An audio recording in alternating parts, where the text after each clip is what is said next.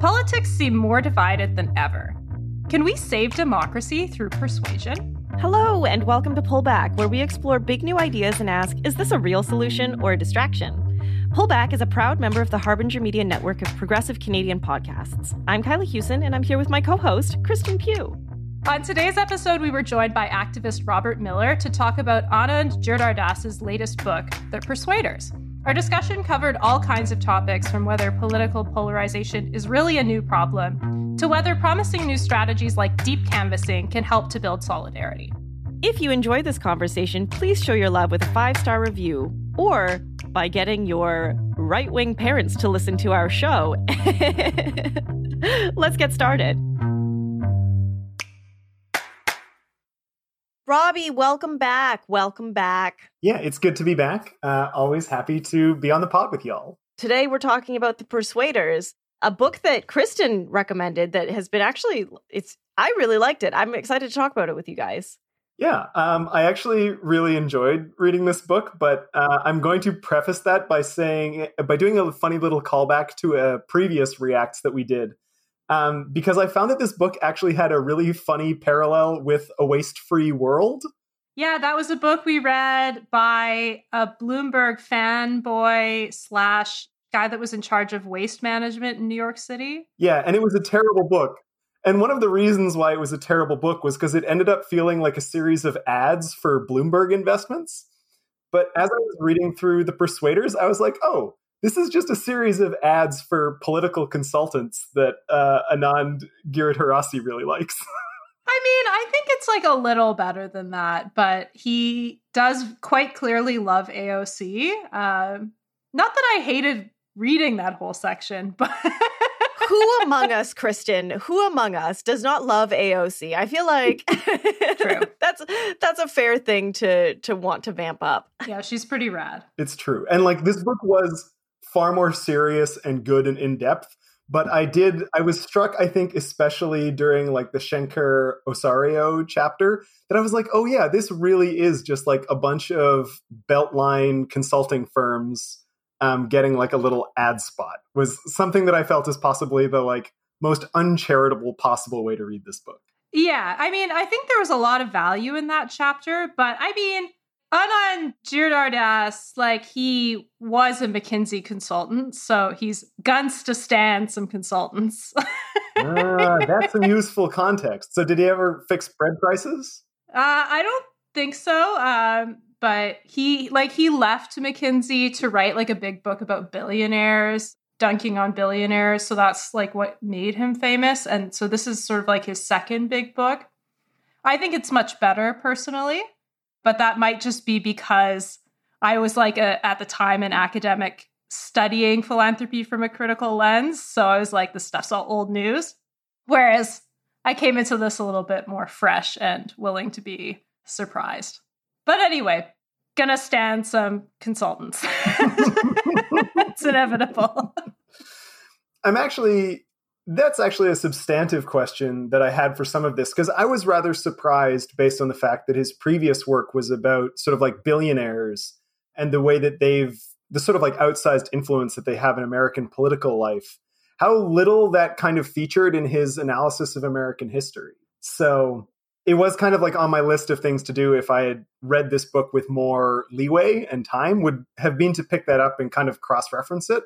Because I think probably the biggest weakness, like serious weakness, not my earlier joke about it being an ad campaign for consulting firms, was just that I oftentimes felt like his portrayal of American history to me felt off in several places in terms of the way that this book is outlined and its major thesis about like, how do we prevent the erosion and destruction of American democracy and kind of like bring back the art of persuasion, to me was kind of like ahistorical. That, you know, I think his views on what American democracy looked like 30 or 40 years ago are significantly rosier than the way that I look at them, for instance.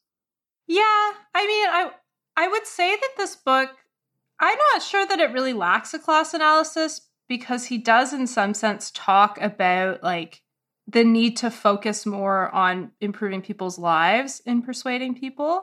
But I think you're right that that's not really the focus of the book so much. But maybe we should get into just what is the focus of the book. So we usually, Robbie, this is your first time coming on our show in our new format. And our new format's really focused on solutions, but we're going to flip things a little bit today and start with what the problem is. And in The Persuaders, the problem that Giridharadas starts with is really this idea that democracy depends on, relies on a belief in persuasion, and that polarization in America and elsewhere is really leading to an erosion of that belief, what he calls the great write-off, this idea that everybody's got their tribes that they can speak to, and you can't really have any progress in changing people's minds. And so, you know, you almost shouldn't bother. You should just try to rally the base. So I guess my question for both of you, just to start, like, do you think that's true? Yeah, I kind of like already led into this, but one of the issues that I had with almost like the style of how he poses that question is that I don't think that persuasion has ever been a particularly powerful force in American democracy before. Like, reading David Wengrow and Graeber's book, The Dawn of Everything, one of the things that really jumps out is that early indigenous critiques of European colonizers had to do with the fact that persuasion just had absolutely no bearing whatsoever in their political lives, that people were ruled by domination and wealth.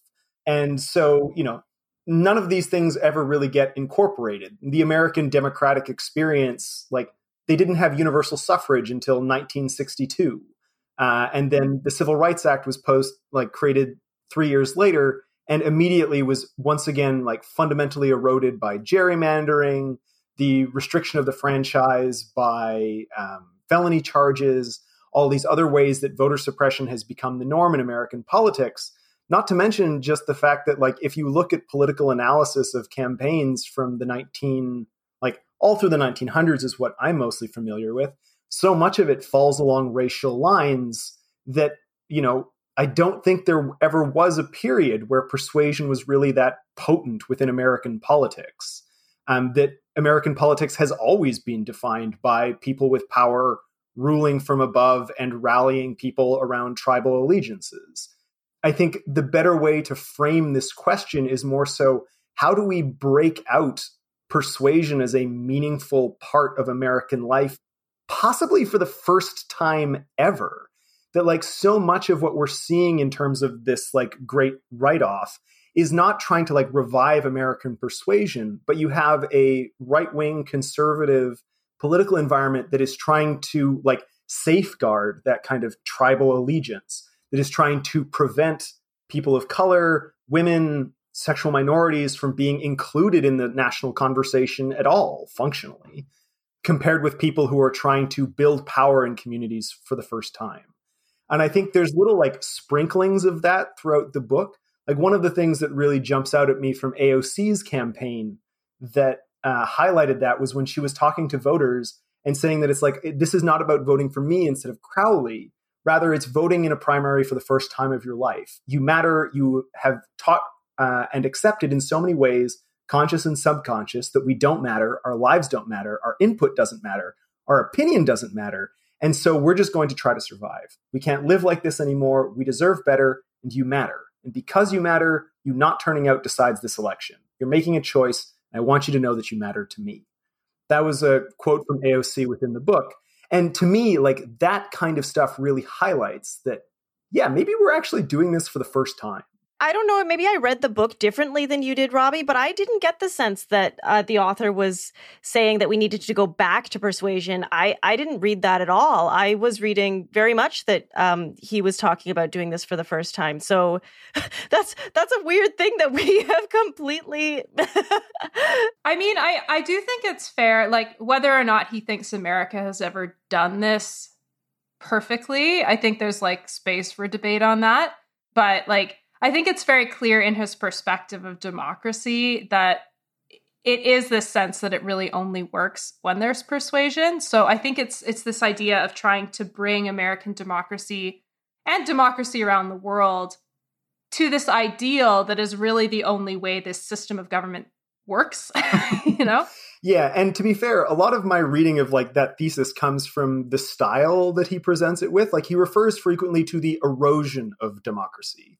Even when Kristen was introducing the problem that the book poses, like I think a lot of it comes back to this idea that, you know, we had a vaguely democratic system and we are sliding into something that is not democratic. And what I like to highlight is just that, like, maybe we didn't have such a great, well-functioning democracy before either.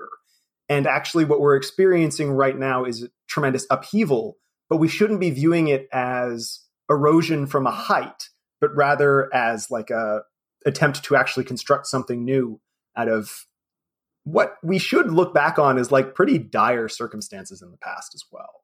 Yeah, but like you can have erosion from a low place too, right? Like, those two things can both be true at the same time. Yeah, I mean, he has a whole chapter on QAnon that's just like, oh yeah, that's getting pretty bad. Like 14% of Americans believe in QAnon now. Like, well, it's like, what did they say? 43 million people? I'm like, holy shit.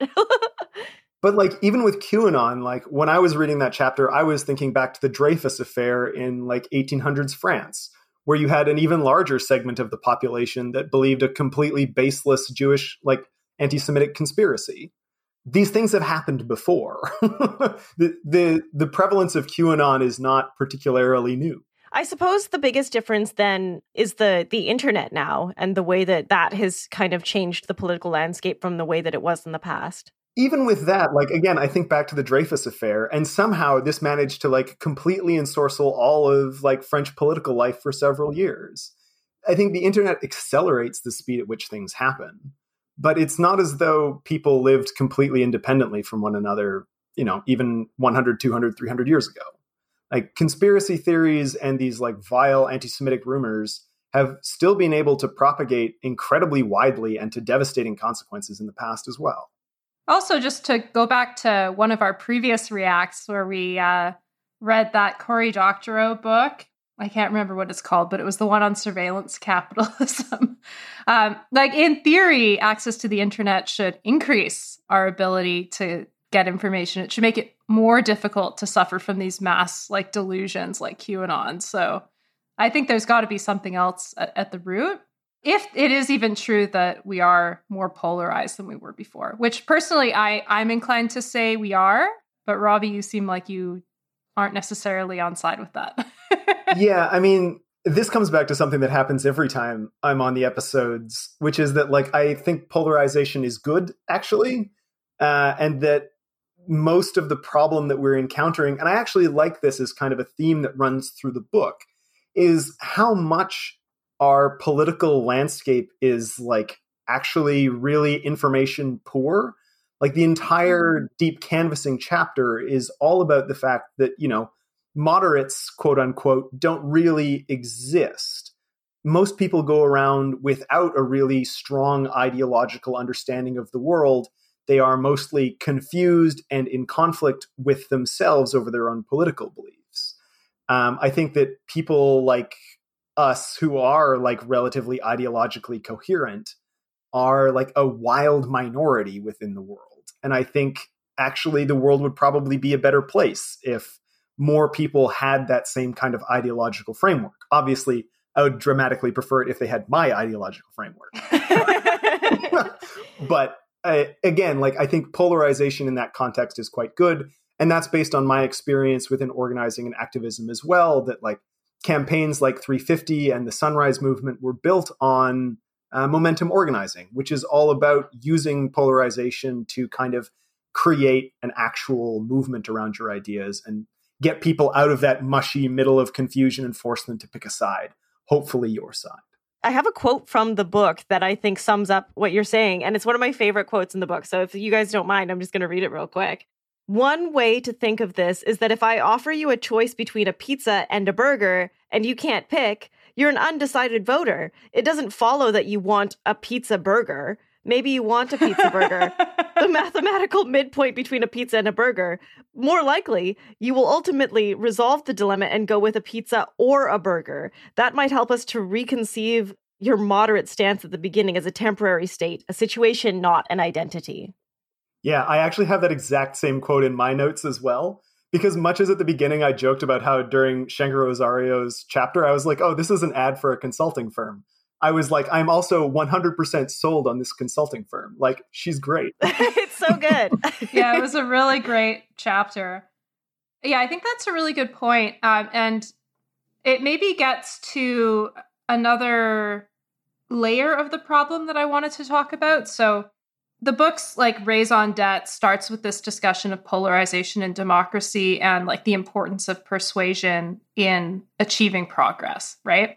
And I think that the pizza burger quote, Kyla, really ties in the central idea of the book, which is like you can ignore more or less, not completely, but you can more or less ignore the extreme 20% on either side of the political spectrum. And it's the 60% of the people in the middle who are conflicted, who, you know, depending on what sort of frames and facts they're confronted with, could really change their mind on an issue. Those are the people that could really be persuaded. And he wants people to really commit to that idea. And that's like framed within this context of a critique of the left. And I really wanted to like bring that forward to you guys and see whether that's something you agree with. Like, do you think it's true that the left has like a problem of accessibility, that it's really only speaking to a small base? And I mean, he argues that it like sort of the left oftentimes pretends to be inclusive, but the like purity tests and ultra wokeness can actually make it really hard for people to be called into the movement. Is that something you agree with? Oh yeah, 100%. Like, it's exactly like what you said. We have a space that is supposed to be welcoming, but then our call-out culture is just as toxic as the right's is a lot of the time. And it's not great. It's not great. Like, that's what the whole chapter with AOC was about, was like, her ability to straddle that line of calling out while also not alienating your base. And what is really interesting about the way that Trump won was that he didn't ignore the 20% that are really radicalized on the right. He catered to them, and it really worked for him. So like, Robbie will probably have a better idea of this as he works more in these spaces. But like, my impression is that people are uncomfortable being in spaces where they haven't completely learned the language yet. And and he talks about this in the book, where people, you know, they'll show up, they mean well, they haven't completely learned everything yet. And as soon as they say something wrong, they get pounced on instead of informed. Yeah. One of my challenges with Anand's diagnosis is that, like, I don't think he is a leftist. It feels to me a lot like outside criticism. I mean, like, someone who worked at McKinsey is probably not someone that I consider an ideological ally.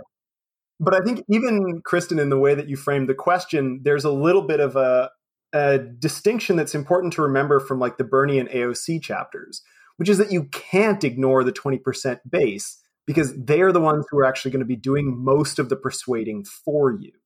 Like, one of the things that I really appreciated in the book was them pointing out that the most reliable way that you create momentum around a campaign is not to have the candidate try to reach out to the 60%.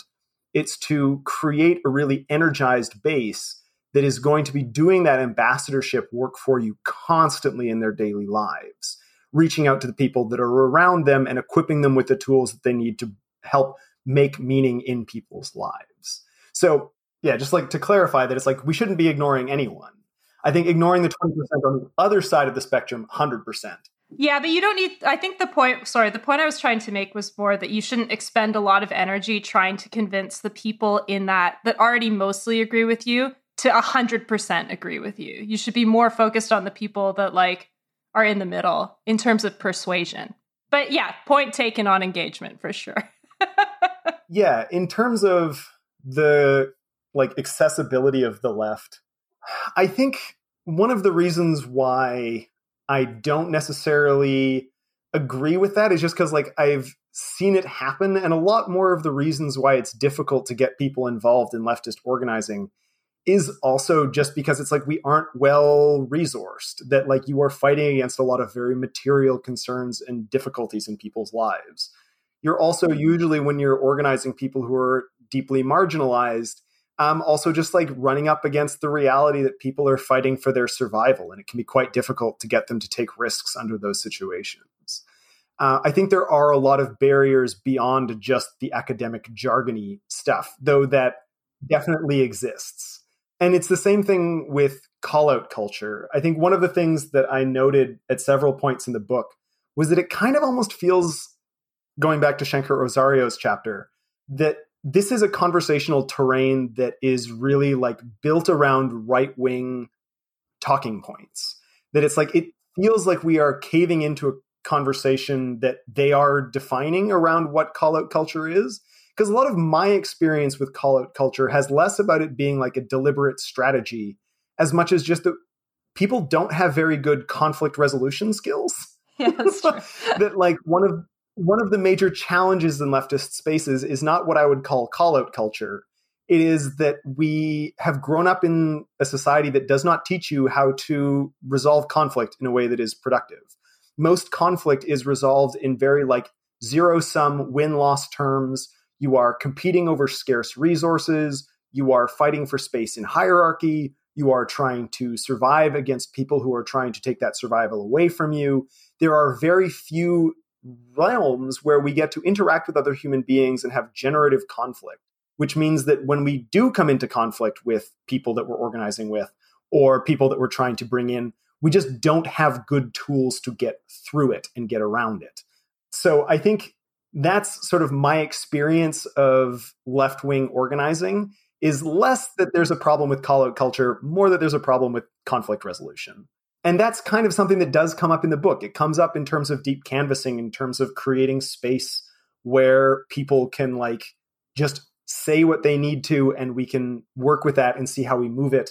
I think it was in Ross's chapter near the beginning as well, where she's discussing the Weather Underground's self-criticism, criticism, unity framework. Can you just, for somebody that hasn't read the book, can you maybe say a little bit about who Loretta Ross is, and just to contextualize it? So just to introduce Loretta Ross in the book, her first little paragraph says, Ross, who is now in her late 60s and a pioneering activist, a theorist in the Black radical feminist tradition and co-creator of the theory of reproductive justice, was at the time working at the DC Rape Crisis Center in Washington. And that just is kind of like the work she was doing. And the chapter that she's in kind of talks about her work with the rape center. And she gets a letter that kind of prompts a question, which is like, you could bandage women up all you want to, but if you don't stop men from raping, what's the point? Better bandages? And so I think now, Rob, if you wanted to talk about what you thought of her chapter, we have a better context of like the work she was doing. Yeah.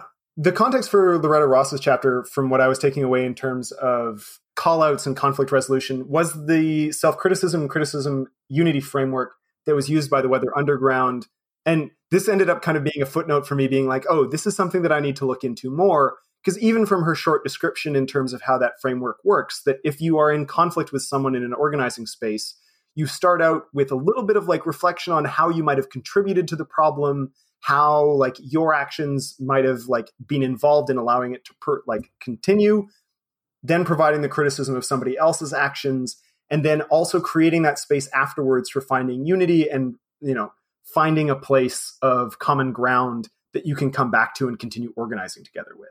And it's like, it's that kind of stuff that I was like, oh, this would actually be really useful in terms of what we can bring into organizing spaces. Because I think a lot of the sort of persuasion stuff that Anand talks about is very good for like when you are reaching out. But I found Loretta Ross's chapter really useful for like how you actually run your own organizations, how you keep the 20% of your own supporters from like being constantly at each other's throats, more the damaging part of call-out culture, such as it's described. Funny enough, when I was reading through that section, I was thinking back, because this is a problem that's going on constantly, and I think about it all the time. But I was like, oh man, weirdly enough, the equity framework that debate used has probably been one of the most like functional conflict resolution mechanisms that I have experienced, which is kind of grim, but also very funny. And one of the reasons why that really jumped out at me, though, was that one of the reasons why equity kind of worked within the debate framework is that it wasn't just there for dealing with like when a big fucking deal happened. There was also a lot of times that equity was used as a framework for just navigating social rules as kind of like a container building exercise that we were constantly engaged in. Yeah, a bunch of like very conflict prone people with not very good social skills. Equity is a very important policy.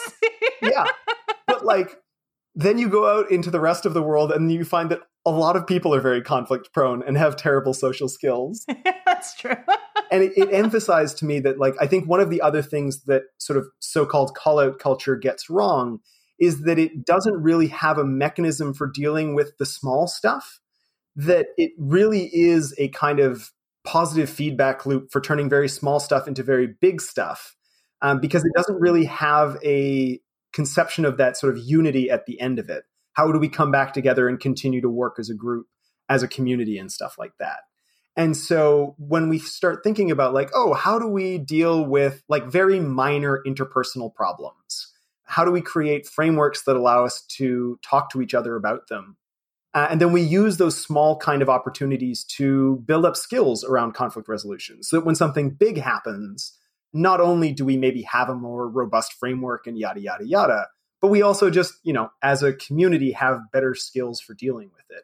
And even when we're talking about deep canvassing, I think it's actually very funny to think about it as you are going into somebody's community and you are trying to give them skills. Like that's part of deep canvassing, is trying to like help people build up a bit of a muscle around self-reflection and thinking about how these big political issues that they're dealing with are like parts of their daily lives, or helping them contextualize experiences that they've had in the past.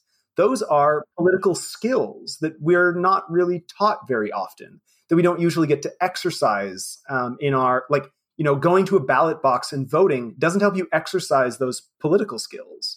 Those are skills that you have to learn interpersonally in communication with others.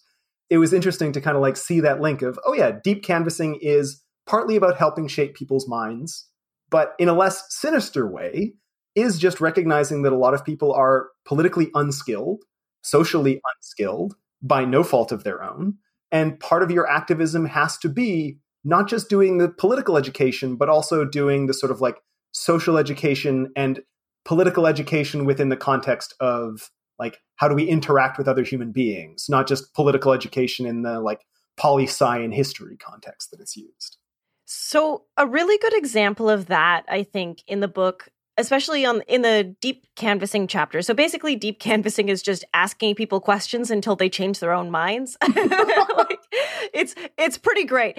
But a really good example is when the deep canvasser was asking somebody, how do you feel about trans rights? And they were like, oh, I don't mind. I'm open-minded, but I don't think it should be around our children. And the person ended up changing their mind by being like, well, do you know any trans people? And you know, the person at the door was like, oh, yeah, actually, my niece was a male to female trans person. And now we don't speak anymore because I guess they think I'm not okay with it, but I am. And then the more they asked questions, the more the person realized how shitty they had been to their niece. And the more embarrassed they were, it's hard to come up against the fact that you might have been wrong and in such a way that like deeply hurt somebody you loved. And so the patience of just asking people questions unjudgmentally until they realize like, oh, I fucked up. And then at the end, they're like, okay, well, how do you feel about this trans bill now? And they're like, oh my God, I've completely changed my mind. Yeah, I thought that was a really powerful example as well. And I'll maybe just explain, because I looked up deep canvassing so that I could provide like a bit of a longer description of what it is in case somebody's never heard of it before. You don't think my description was good enough, Kristen? No, I think it was like a great summary. I think that example is a perfect example. But just to like elaborate on it a little bit more, for somebody that hasn't done canvassing before, traditional canvassing is usually very short. You usually like canvassers go to the door, they have a script, they're supposed to hit like a couple of key points. The aim is to like do it in under 5 minutes so you can hit as many houses as possible. Deep canvassing is really a different approach to the same activity of sort of going door to door on an issue, right? So rather than like that quick conversation where you're delivering a message, It's a longer, like 10 to 20 minute conversation where you're learning what matters to people in a two-way conversation. And it plays on four different techniques. So the first one is self-persuasion. And I think, Kyla, your example like really perfectly highlights that, right? So the canvasser themselves doesn't really play the role in trying to persuade the person. They're more sort of asking questions and showing empathy. But they're instead sort of putting the person they're talking to in a position where they're persuading themselves, right? So in that case, it was somebody talking about trans rights. The book also gives a couple of examples of people's views in relation to immigration. You know, there's all kinds of issues you could do that on. But the role is really to have people self-persuade themselves. The second technique is called active processing. Essentially, the person you're talking to is prompted to think about their own experience. They're asked to generate thoughts on it, to reorganize and to self-explain. And so you're basically asking people why they believe what they believe, and to tie threads between their experiences together. So they're processing information that they already have about themselves, but in real time, they're drawing those linkages around an issue. Which I think really sums up like what Robbie was saying, right? About people not having had practice discussing these issues. And so, you know how the inside of your brain can just be this echo chamber and you think you know what you know, and then you say something out loud and you're like, wait a second, that sounds really dumb as soon as I say it out loud. And it's just giving people the space to sound dumb saying their shit out loud and realizing like, oh, maybe I actually don't know anything about this issue. Yeah. And I think a really good example of that is some of the conversations around immigration that were discussed in the book. Because like the book recounts several people who are initially asked, do you know any immigrants? And they say no. And then like 2 minutes into the conversation, it's like, oh, wait, my colleague Bob's an immigrant. My brother-in-law is an illegal immigrant. My brother-in-law, yeah. It's like, yeah. So just, having people sort of reframe things that they think they already have a well-formed view on. But maybe it's not a very deep perspective. The third skill that deep canvassing really deals with is called perspective taking. And here's where the canvasser actually will share a little bit about themselves. So the canvasser will share their own perspective on the issue. They'll do it in a really non-judgmental way because they're trying not to get people to sort of double down on their beliefs or go into defense mode. But they might share like an experience they've had in their life or something like that, particularly if their personal experience is linked to the issue they're trying to talk about. And the aim there is to prompt the voter to ponder and to consider alternative perspectives. And then the last skill is cognitive dissonance. Or I suppose it's not so much a skill as it's a thing that deep canvassing plays on. Essentially, it's trying to point out in a non-judgmental way through this conversation to help people to realize when their beliefs and actions actually are in contradiction to each other or when they're not in agreement. And that sort of is the basis where people might be willing to change their beliefs. If they think, you know, I'm a person who has these values, but then through the conversation, they can maybe see that their actions don't match that, or that like their values would be in line with this position that they didn't want to take at first. So I think it's a really cool technique. Yeah, actually, it resulted in a really neat shift in a small town in BC, Trail, which is where I was born, weirdly. It's like a heavy industry town, and a climate activism group did some deep canvassing there. And it's a town that is very much in love with the industry that they have and very, very suspicious of the government and doesn't trust, like, the last thing they want is more government overreach. And yet the climate activist group, like after doing some deep canvassing, like hardcore deep canvassing, they got the town to vote on a 100% renewable energy transition by 2050, which before the canvassing movement was like not something that anyone was going to do, but they spent time with everybody and were like, oh, do you like trees? Do you like fishing? Do you like going outside? And the people were like, oh, I do. And they were like, do you remember going outside before the like mine or whatever they have up there like opened up? And they were like, oh yeah, it is kind of dirtier now. And just like, it takes a lot longer, but the success that you can get is so much deeper.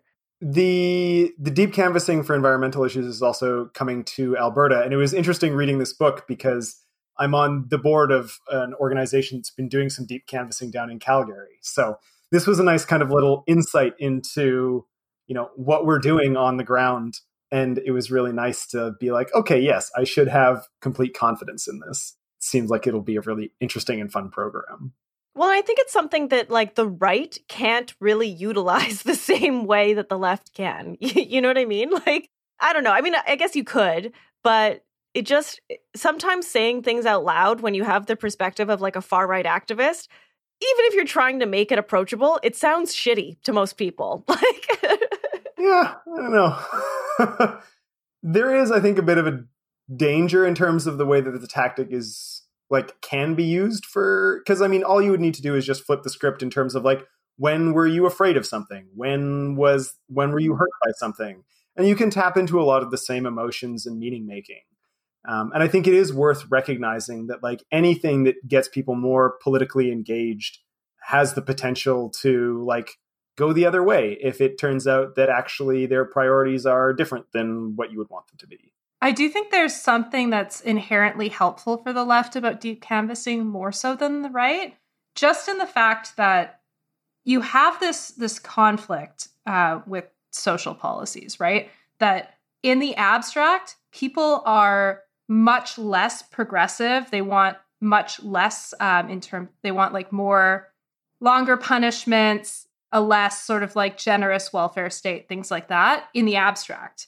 But then if you sit somebody down and put them in real situations, they don't want to give people the maximum punishments. They want punishments to be way less than they usually are. When you sit people down in a panel and ask them what sort of like a reasonable welfare rate is, it's way higher than what the welfare rates are in reality. So I think one thing that deep canvassing really plays on is this like situational empathy. So reminding people that it's not these abstract systems. There are real faces and stories, and not just faces and stories that exist, but that either are right in front of you in terms of the canvasser and like having a meaningful conversation with you, or are actually, you know, people's experiences in your lives that you connect with and love. And that's something I think that does inherently bring out that compassion instinct more so than the fear instinct. You know, if the fear instinct is easier to activate in a TV ad, I think. Yeah. And I think that's really one of the reasons why I wouldn't be terribly concerned about like a right-wing attempt to co-opt deep canvassing. Because as I mentioned at the beginning, when I was talking about what I think the limitations of this book are, is that like the right doesn't need mass democratic participation. In fact, they actually want to prevent it as much as possible. Like they want to have a society that is purely based on like aristocratic domination and rule of violence and force, because that favors the minoritarian rule that benefits them the most. So yeah, I don't think it's necessarily a super relevant concern, but it is one of those things that like I see a lot in Edmonton as we're dealing with the housing crisis, that one of the most effective ways that people have been radicalized to treat the homeless as subhumans is like, you know, small business owners being empathetic about their like, you know, my staff being assaulted and like the hardships of running a business downtown because of, you know, vagrants and blah, blah, blah, blah, blah. Like there are ways that people tap into that empathy of fear and division. This goes back to, I think I've actually mentioned this example a bunch of times on the podcast, but I really love it, is like Alan Johnson's Monopoly lecture. One of the things that he points out is that like we human beings have a wide repertoire of possible emotions and reactions to things going on around them.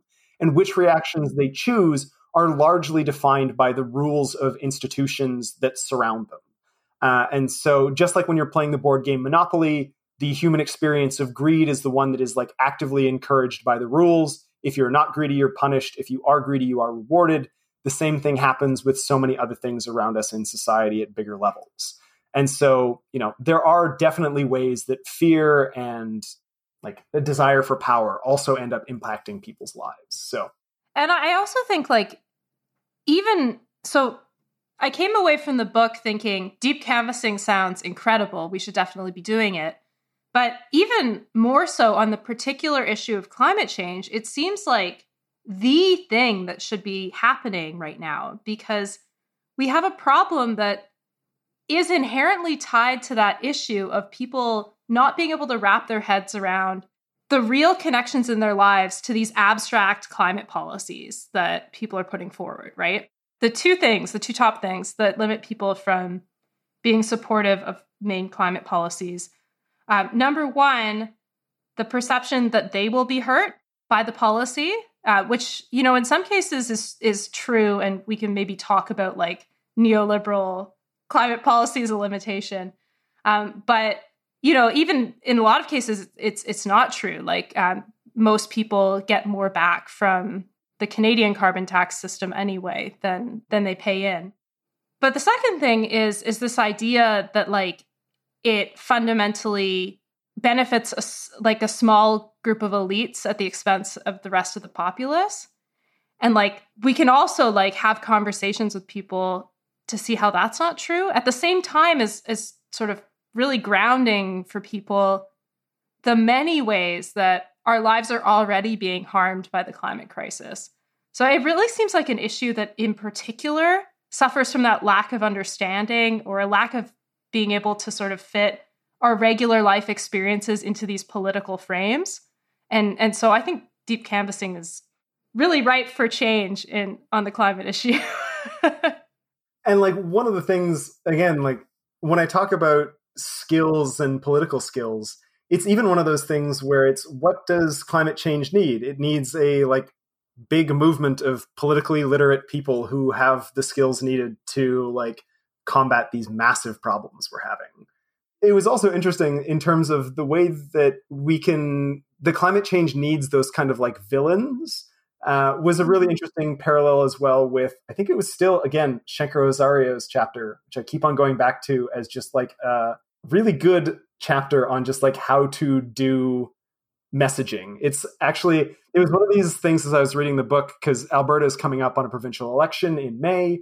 And I just want to like buy this book for Rachel Notley and every NDP staffer and just be like, hey, could you please run an effective campaign? Holy shit. And yeah, I loved her like shit sandwich kind of approach to how things are going. So it was actually kind of funny when you were saying that, you know, we've been starting with talking about the solution and then we get into the problem.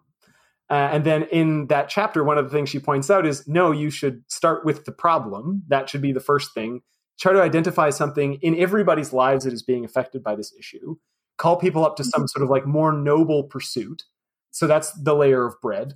And then you know, find a villain and you know, add that villain into your pitch. That's the middle of the shit sandwich. And then you end it talking about your solution and starting on that message of hope.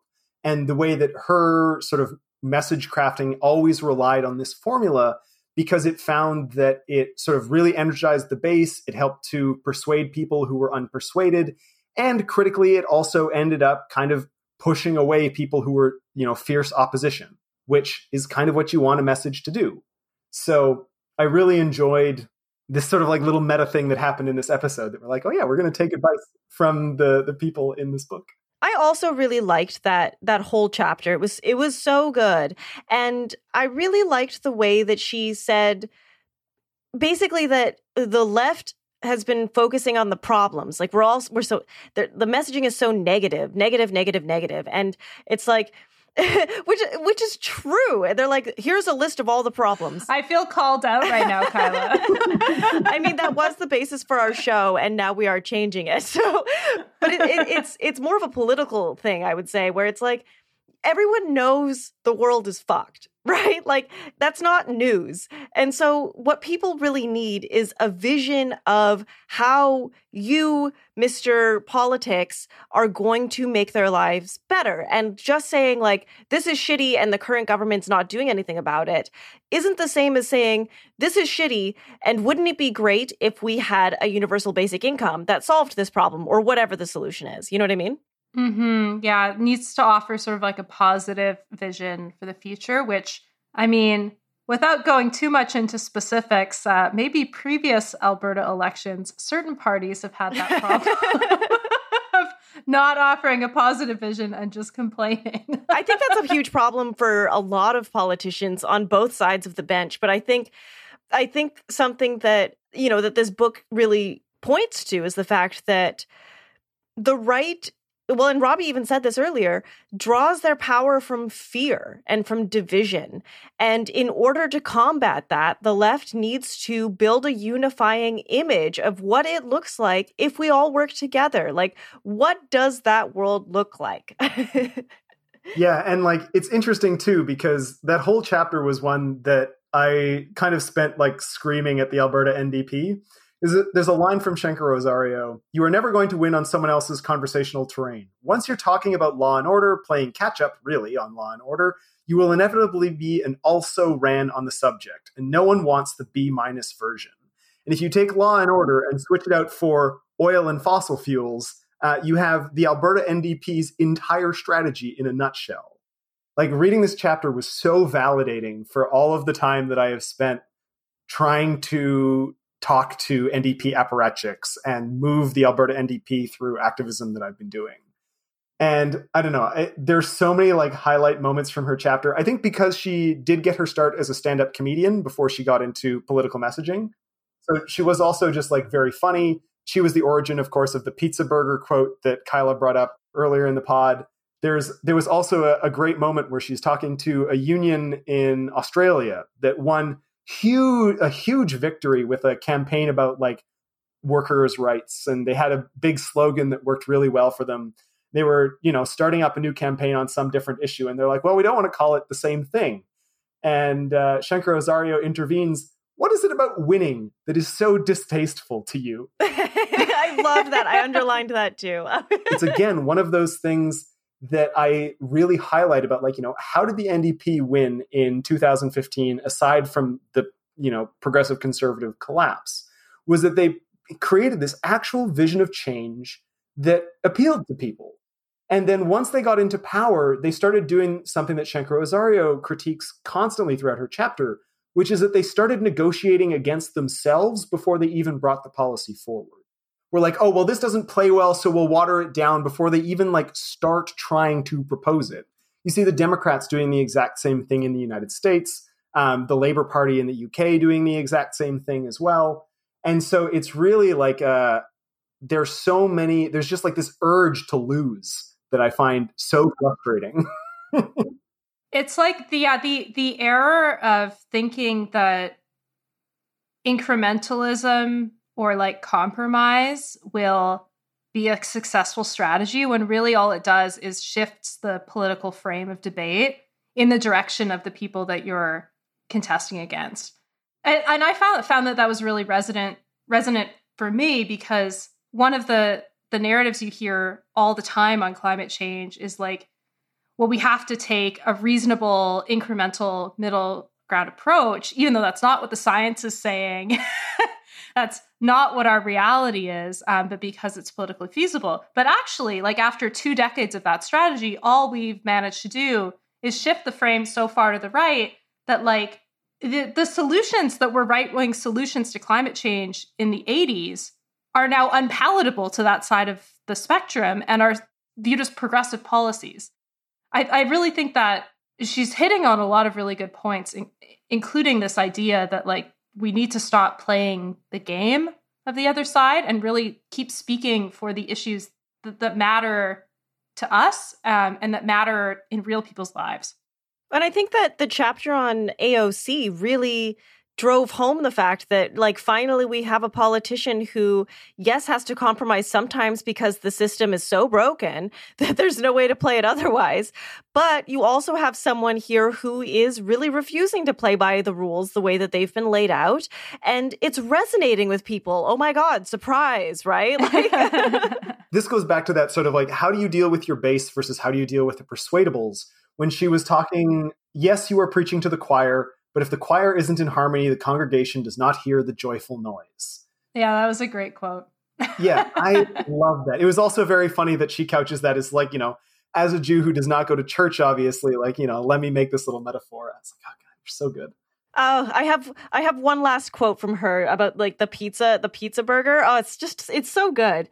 Democrats were like pizza sellers, worried about growing the business, who pivot to pizza burgers to woo burger lovers and end up alienating their existing customers while gaining few new ones. That's literally what Pizza's doing here in Ontario, by the way. Yeah, and like we're seeing that right now in the Alberta context as well, that like Rachel Notley is trying so hard to convince like disgruntled conservatives to abandon Danielle Smith and switch to the NDP. And all of the polling that we're getting over the last 2 months is demonstrating that that's just not going to happen.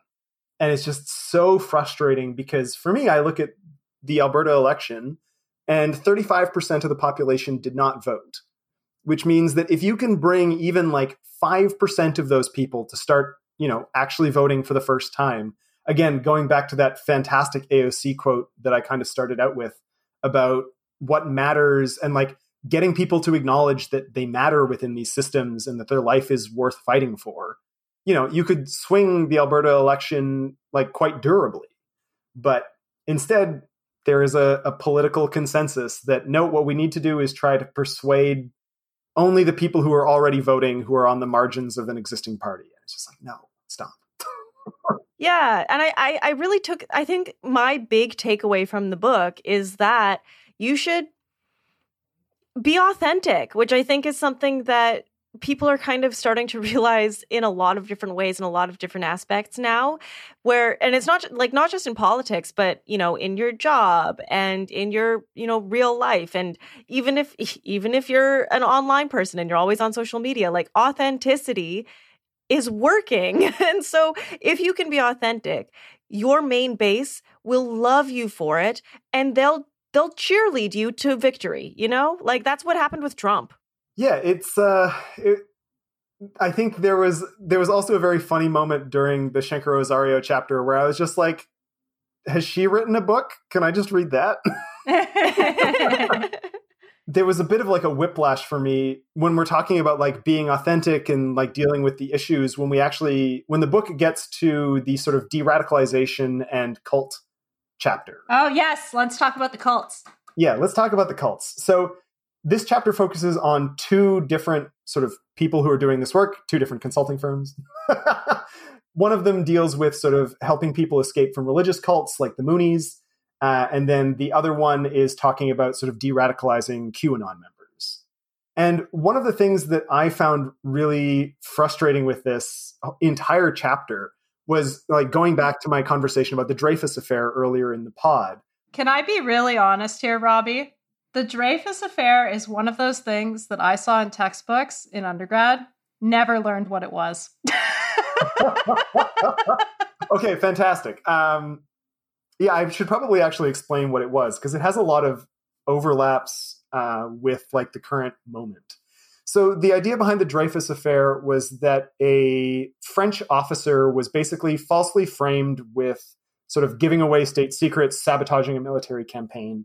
The officer was Jewish, and so his Jewishness sort of like becomes the central drama, and his individual treason is then brought into this like broader conversation that's happening in Europe at the time about sort of like how nation states deal with people who are not of that sort of like ethnic, not of that ethnicity. And so there's a huge conspiracy. It ends up being used as justification for discrimination against Jews in France and all across Europe.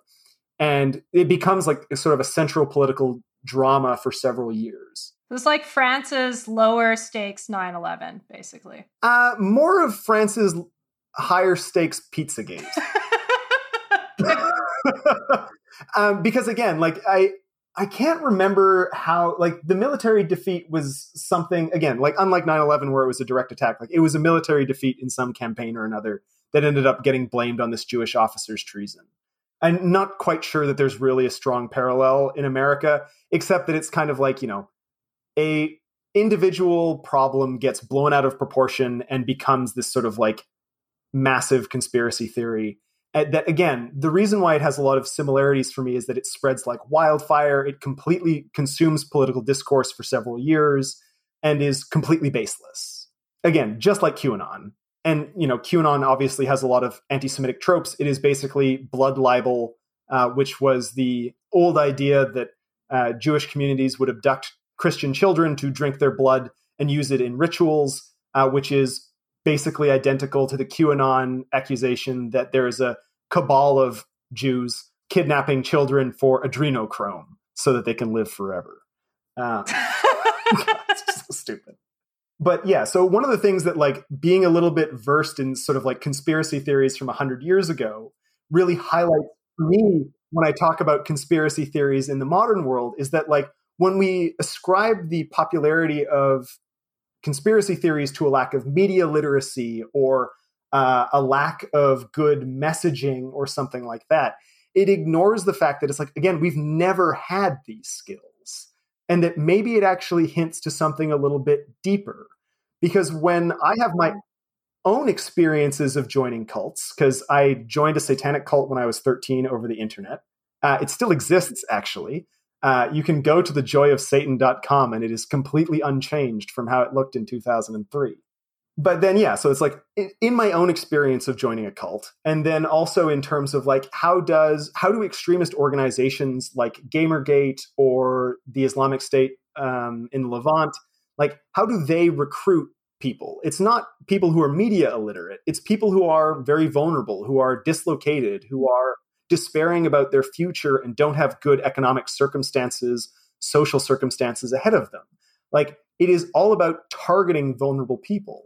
And right now in Edmonton, we're recording this on February 15th. Ironically enough, the city is currently in the throes of a conspiracy theory that Edmonton City Council is going to start geofencing people into 15-minute cities that they can't leave. So it is literally the stupidest conspiracy theory humanly possible. Like, Edmonton cannot clear snow off the roads, but people believe that we are somehow going to be able to balkanize the city into 15-minute districts and prevent you from leaving. But one of my friends highlighted something to me that was really important, is that when scammers are doing email and phone scams, they will actually frequently make the scams as obvious as humanly possible. And the reason for that is if they try to disguise the scam, they might accidentally waste their time on someone who doesn't realize it's a scam immediately, but has enough skills in detecting scams that later on they realize, oh, this is a scam, and they back out. The thing that they want to do actually is make the scam as obvious as humanly possible so that anyone who falls for the scam in the first 30 seconds is gullible enough to fall for the scam all the way through to the end, so they don't waste any money and any time trying to hoodwink people who might possibly figure it out. Well, that's just efficient. Yeah. Exactly. Conspiracy theories and extremist organizations function on a lot of the same grounds. They are not there trying to, like, you know, actually do persuasion. They are trying to find the people who have already fallen through the cracks, who are already vulnerable, who, even if they know it's a scam, are so desperate that they are still going to go through with it anyways. That's the tactic. And so, like, with this 15-minute cities thing, it's such a fantastic grift, because anyone who is willing to fall for this, donate to a GoFundMe, join up with a rally, join a mailing list, is such an easy mark that they are now going to be a really easy frequent flyer, someone who's going to be super easy to fleece. So I think this whole chapter just, like, doesn't really deal with the fact that conspiracy theories are not about media literacy. They are not about, you know, helping people identify scams or identify lies. The real grounding of conspiracy is material conditions. It is 100% about, like, making people feel like their lives matter, because if their lives don't matter, they will sign on to QAnon. They will strap on a suicide vest. They will, you know, spend their entire lives frothing with anger on the internet over the size of a video game character's tits. Yeah. I sometimes feel like, you know, everybody has that one thing that they think is the solution. And for me, it's always inequality. But it really, truly does seem like every problem in society goes back to inequality in some way. It's either on the one side, people who are more insecure or more vulnerable to being taken advantage of, but also on the other side, that conspiracy theories have more salience when there's more inequality at the top as well, because people know there's a distrustful elite doing all kinds of shady shit. And so it's easier to convince people that this specific shady thing might be true, you know? So it's not like conspiracies aren't real. You know, it's just how far are you willing to believe and how deep are you willing to go? We even see this, I think, in Ben Scotter's own example. So Ben Scotter was a young girl from like a flyover state who got sucked in by the Moonies early in her youth. And one of the things that really struck me in her story was just that she felt like her life was going nowhere. Like she felt completely dislocated from her community. She didn't really think she had much of a future, didn't really know where anything was going. And so along comes a couple people in a van who can say, hey, your life is totally meaningless. We can give it meaning. Get in the van. Like, it doesn't matter if she was well-versed in knowing that, like, this was obviously a lie. She was looking for something and they are going to provide it. So unless we are going out there providing material, meaningful lives for people, you know, they will fall into conspiracy. Like, I joined a cult when I was 13 because I felt completely dislocated. I, you know, felt like a total loser all the time. And here are these people coming along saying they can give me magical powers. Like, hell yeah. I'm a sad 13-year-old boy. That sounds great. Let's do it. It doesn't matter to me that, like, before and after that, I was a committed atheist. It doesn't matter that I did not believe in magic. It still offered me a source of power, belonging, and a place that I felt like I had impact and sway. And then, ironically enough, within about 6 months of joining the cult, the high priestess started an advanced study group on the side that was just pure Hitler worship. And my friends and I were like, worshiping the devil is cool. Worshiping Hitler is not. And we left. Drew the line at Hitler. Fair call. Can I ask, one of the things that the book says about deprogramming that I actually found really persuasive, but now that I know you've had personal experience with this, I wonder whether you agree that it's true, if it's true or not. But this idea that deprogramming people is most effective when it plays through our inherent desire not to be taken advantage of. Did that play a role in your story at all? I don't think so necessarily. Again, because like the circumstances for my de-radical, like my leaving that cult were probably a little bit unusual. I think actually cults having like internal schisms and control for like vying for power is actually one of the ways that it ends up falling apart and unraveling. But that's not really something that people have control over. But I think that not wanting to take advantage of also didn't play in when I was like, you know, later on in my teen years, I spent a lot of time on 4chan. One of my friends I lost to like a skinhead street gang. And in all of that, what was really useful for me getting out of that and not falling into that trap was not sort of any kind of literacy around not being taken advantage of. A lot of it was just that I had responsibilities in my day-to-day life, that it's like I could go online at home and be a shithead on 4chan, but then I had to go to high school the next day and I was the captain of the debate team and I had to, you know, be there and I had to be responsible for people and I had to teach people that I, you know, on 4chan would have been making fun of.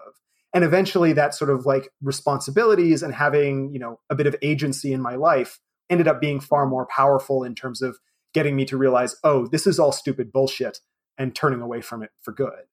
This also informs my sort of like emphasis on the material realities of people's lives and how vulnerable they are to like cults and extremism, is that I think even if I had known that, oh yeah, these people are taking advantage of me, you know, maybe like I was a debater, I was pretty good at evaluating arguments. I think oftentimes I probably knew deep down that this stuff was bullshit, but it was actually like having a material reason to be like, okay, I have to stop.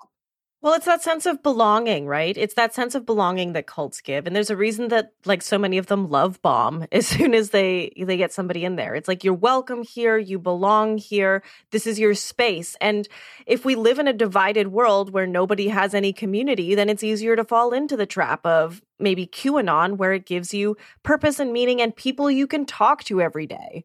In terms of this sort of like idea of dislocation, I also recently watched This Place Rules, a movie by Andrew Callahan, where he kind of goes across America doing gonzo journalism. So interviewing the like weirdest and craziest people that he can find, specifically around Trump's election loss in 2022 and sort of the lead up to the January 6th riot at Capitol Hill. And one of the families that he integrates himself with is this like QAnon family in sort of like rural somewhere.